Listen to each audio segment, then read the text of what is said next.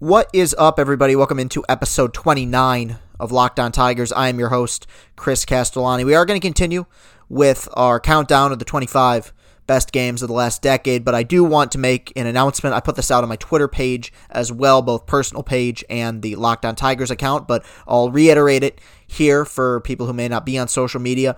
We're going to be doing three days a week for the foreseeable future.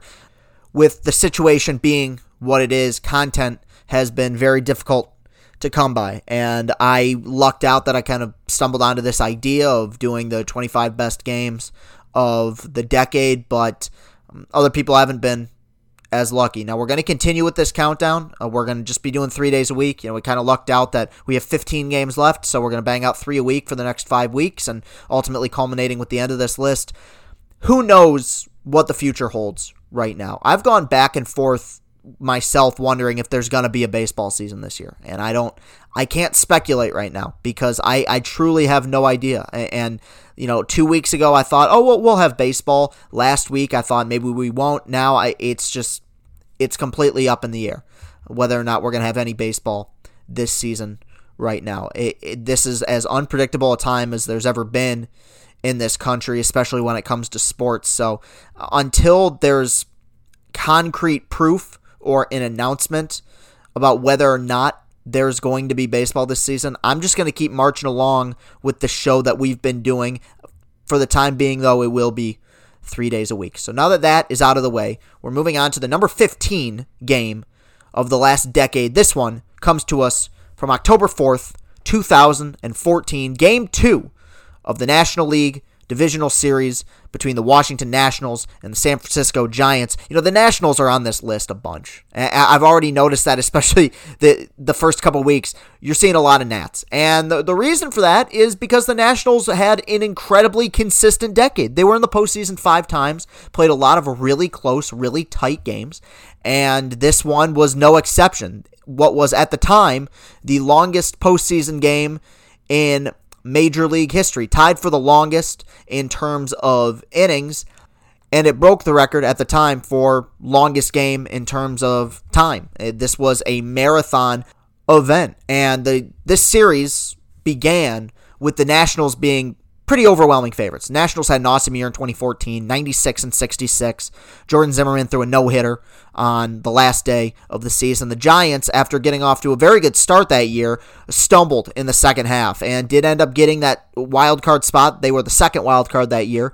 Uh, beat the Pirates and the National League wild card game, thanks to a complete game shutout from Madison Bumgarner, who was just starting to begin what was probably the greatest postseason of the modern era. In fact, I don't even know if there's a probably about it. It was. They came into the series as underdogs, and they ended up winning game one on the road. Jake Peavy pitched a really good ball game in that game. His, I think, his only postseason win ever.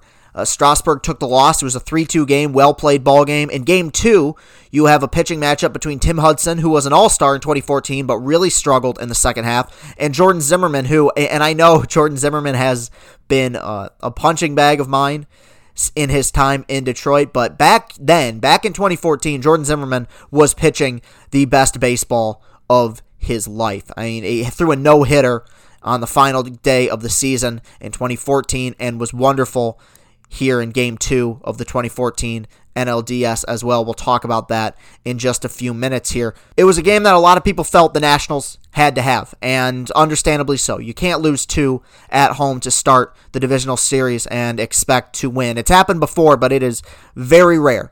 And this game was a tremendous pitcher's duel. You could tell early on both these guys had it. I mean, Jordan Zimmermann was firing darts, throwing a lot of strikes, quick innings, easy innings, but Hudson was matching him. Now, the Nationals did take the lead in the bottom of the third inning Asdrubal Cabrera led off with a double. Jordan Zimmermann would strike out, then Denard Span would ground out, and Anthony Rendon would single to left, driving in Asdrubal Cabrera making it 1 nothing in the bottom of the third. And honestly, with the way Zimmermann was rolling, you felt like any more than that, uh, the Giants were going to have trouble coming back and winning this game. And Tim Hudson, who was an experienced pitcher, been in the league for a long time, at 38 years young, pitched one of the best games of his career on this day. You know, gave up a, a, few seeing eye hits, not a lot of hard contact, but considering how good Jordan Zimmermann was on this day. The fact that he was able to match him pretty much blow for blow was was pretty remarkable. And this thing stayed one nothing for most of how do you what how do you refer to it? Regulation? I mean, there's no overtime in in baseball, but there are extra innings. You know, I guess throughout throughout his outing, I'll say uh, Tim Hudson was phenomenal. But Jordan Zimmermann on this day looked like I mean he was you were starting to think this guy might be a top five pitcher in all of baseball. I mean, his command was phenomenal. Getting swings and misses, getting soft contact. He was absolutely rolling. And we're going to jump ahead because this thing stayed 1 nothing all the way until you got to the top of the ninth inning. And Jordan Zimmermann was, was dealing. He strikes out Matt Duffy to start the top of the ninth inning. Gregor Blanco hits a fly ball to center for an easy out. Jordan Zimmermann is one out away in the top of the ninth from a complete game shutout in the postseason. If he gets this out, who knows how much the trajectory of not just this series, but both these organizations changes. But he doesn't get that out.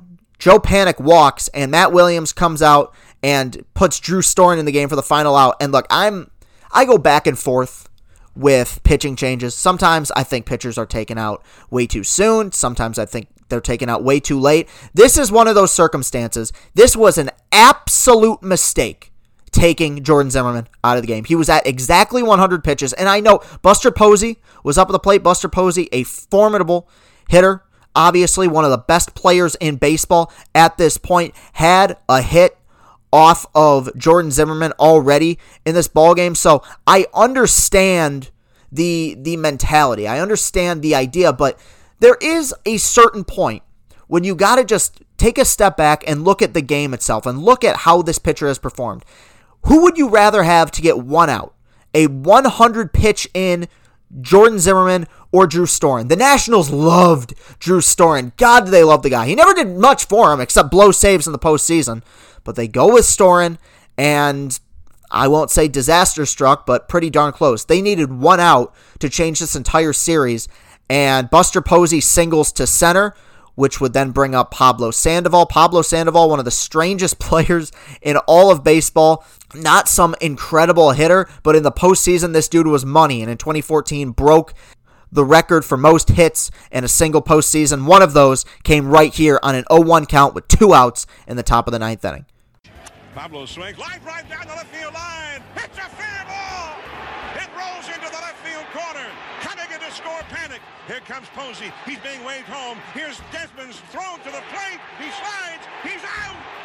Jon Miller there on the call for ESPN Radio. Jon Miller, one of the best in the business there. So, yes, Sandoval ties it with a double to left. It seemed like Posey was probably going to score. Bryce Harper made a very good play on the ball in left field.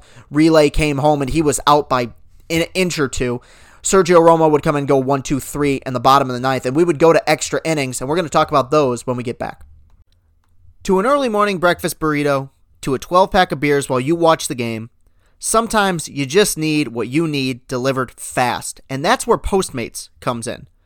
If you're like me, you probably start thinking about what to eat for dinner while you're eating lunch. I love food, and that's why I love using Postmates. They deliver food from every restaurant I can think of right to my door. But Postmates doesn't just deliver burgers and sushi. They actually make my life easier with grocery delivery and whatever I can think of delivery too. Convenience stores, clothing stores, you name it.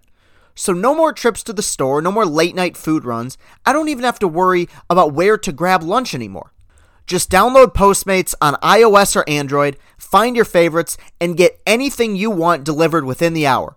And for a limited time, Postmates is giving our listeners $100 of free delivery credit for your first seven days. To start your free deliveries, download the app and use the code LOCKED ON. That's code LOCKED ON for $100 of free delivery credit with no minimum purchase for your first seven days when you download the Postmates app. Anything you need, anytime you need it, Postmate it. And we're back. So, like I said, this thing went to extra innings. Both these starting pitchers pitched their hearts out. I, I, mean, Jordan Zimmermann, eight and two thirds, three hits, one run, one walk, six strikeouts on 100 pitches. Not to be outdone by Tim Hudson, who was marvelous in his own right. Seven and a third, seven hits, one run, no walks, and eight strikeouts on 97 pitches. But they, they would kind of get lost in the fray because this thing would just go deeper and deeper and deeper, and the game would get longer and longer. Tempers flared and the 10th inning Asdrubal Cabrera took two pitches that seemed out of the zone, that seemed high from Jeremy Affeldt. He would end up getting ejected, as would Matt Williams. There's a great clip online of him uh, yelling at the umpire, and he just says the exact quote was, "You have got to throw me out of this effing game." And got thrown out. He did, and pitching would hold up, man. These this bullpen for both these teams was tremendous. Yusmeiro Petit, who was really the unsung hero for this Giants team throughout this entire World Series run, went six innings in this ball game, giving up one hit. He did walk three, but struck out seven. An, an amazing effort out of the pen to preserve the Giants bullpen. I mean, they had very few pitchers left. They used Hudson and Machi and Lopez and Romo and Affeldt and Casilla. And then they turned the ball over to Yusmeiro Petit, who was tremendous in this game. Now, the Nationals bullpen outside of Storen, who blew the save, held up very well also. Tyler Clippard, one scoreless inning. Matt Thornton, one scoreless inning. Aaron Barrett would come on to face one batter, gave up a hit, but then Jerry Blevins threw a scoreless frame. Craig Stammen threw three scoreless innings. Rafael Soriano threw a scoreless inning. So we go to the 18th inning, and things were just starting to feel surreal. And honestly, you you got the impression this thing might never end because these bullpens were holding up so well. The offenses seemed dead. I, there wasn't even really any any real threats in in extra innings. No one was even getting to second or third. This pitching had been so good. It held up so well. And the Nationals, much like how the Giants turned it over to Yusmeiro Petit, they turned the ball over to Tanner Roark. This was essentially a start for him now. And threw a scoreless frame in his first inning, and then to the first batter he faced in the top of the 18th inning. Yes, the top of the 18th. He faced Brandon Belt, and after a tremendous eight pitch battle, he threw him a sinker on the inner part of the plate, and this happened. Belt hits a high fly ball to right. Werth is back. It is out of here. Belt into the second deck, and here in the 18th inning, the Giants take the lead. Belt finally breaks the scoreless tie in the top of the 18th inning. You get to the bottom of the frame. Hunter Strickland came on to close this thing out, struck out Danny Espinosa. Denard Span would ground out to first. Anthony Rendon would walk. And I forgot, Jayson Werth almost tied this thing back up. He hit a line drive, just an absolute rope to right field that Hunter Pence had to run down. This thing could have gone to the 19th inning if not for that. Just a remarkably tense game, an incredible performance by really all of these pitchers. No one pitched poorly in this game except for maybe Drew Storen. I don't know why I'm using him as a punching bag today. I just never really thought he was that good. And the Nationals put a lot of faith in him, and that faith was unwarranted because he he cost him two playoff games. The Giants would actually lose Game Three at home with Madison Bumgarner on the mound. Doug Fister, former Tiger, pitched a phenomenal game at AT&T Park that day. But in game 4, the Giants would prevail winning that ball game, going on to not just make it to, but win the 2014 World Series. We may be talking a little bit more about the 2014 Giants later in this countdown. And for the Nationals, this was the second time that they had lost to an inferior team in the NLDS, and it was something that they made a, a trend out of over the next several years. They lost three one run ball games in this series. And like this Giants team had a lot of heart and they weren't untalented, but this Nationals team was very good. I mean, they looked coming into this postseason like they may be the team to beat. And to lose to a team that won eight fewer games than they did in the regular season was heartbreaking. And this game, game two, changed the entire series. You know, you feel like if, if Zimmermann's able to get that final out, or Storen is able to come in and get that final out, and it's one one going back to AT and T, the pressure is all of a sudden back on San Fran who knows how this thing would have ended. But this was a, a marathon game that I think gets lost in the shuffle. I think people forget about this ball game because it was kind of it was on a Saturday, it was on a college football Saturday. I think people might have missed it, but it was a a heart wrenching and a heart pounding game and a very fun one to watch, especially if you're someone like me who loves pitchers duels. So that is going to do it for the 15th best game on this list. We will be back here on Wednesday with number 14. You can follow me on Twitter at Castellani2014. That's at C A S T E L L A N I 2014. You can follow this show on Twitter at Locked On Tigers. And at some point, eventually, we're going to be doing mailbags again. So if you have a question, please send those to this show's Gmail account, lockedontigers at gmail.com. And if you feel nice, I mean, you're not, come on, you're not doing anything. We're all in quarantine right now. Go ahead, go to Apple Podcasts, leave a positive review of this podcast. Let me know how I am doing. I much appreciate it. Thank you for listening, everyone. Please stay safe. Uh, during this time of coronavirus and this time of mass quarantining. I don't know if that's a word, but let's let's just assume it is. Thank you very much for listening. Have a great rest of your day and go Tigers.